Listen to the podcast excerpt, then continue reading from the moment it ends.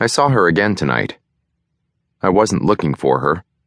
It was an early Spielberg live action, Indiana Jones and the Temple of Doom, a cross between a shoot 'em up and a VR ride and the last place you'd expect tap shoes.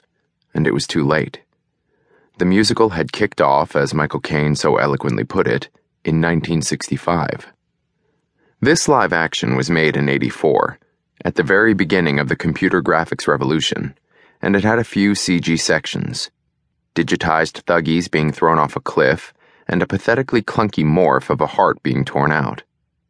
It also had a Ford trimotor plane, which was what I was looking for when I found her.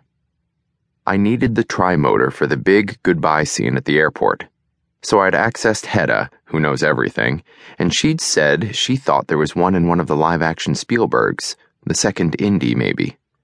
It's close to the end, how close? 50 frames? Or maybe it's the third one. No, that's a dirigible. The second one. How's the remake coming, Tom? Almost done, I thought. Three years off the ASs and still sober. The remake's stuck on the big farewell scene, I said, which is why I need the plane.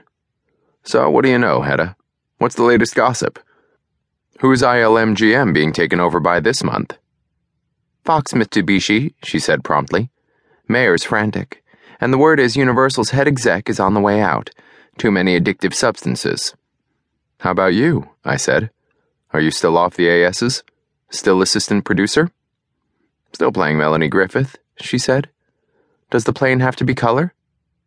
No, I've got a colorization program. Why? I think there's one in Casablanca. No, there's not, I said. That's a two engine Lockheed. She said, Tom, I talked to a set director last week who was on his way to China to do stock shots. I knew where this was leading. I said, I'll check the Spielberg. Thanks. And signed off before she could say anything else. The Ford trimotor wasn't at the end, or in the middle, which had to be one of the worst mattes I'd ever seen. I worked my way back through it at 48 per, thinking it would have been easier to do a scratch construct and finally found the plane almost at the beginning. It was pretty good. There were close ups of the door and the cockpit, and a nice medium shot of it taking off. I went back a few frames, trying to see if there was a close up of the propellers, and then said, Frame 1 001, in case there was something at the very beginning.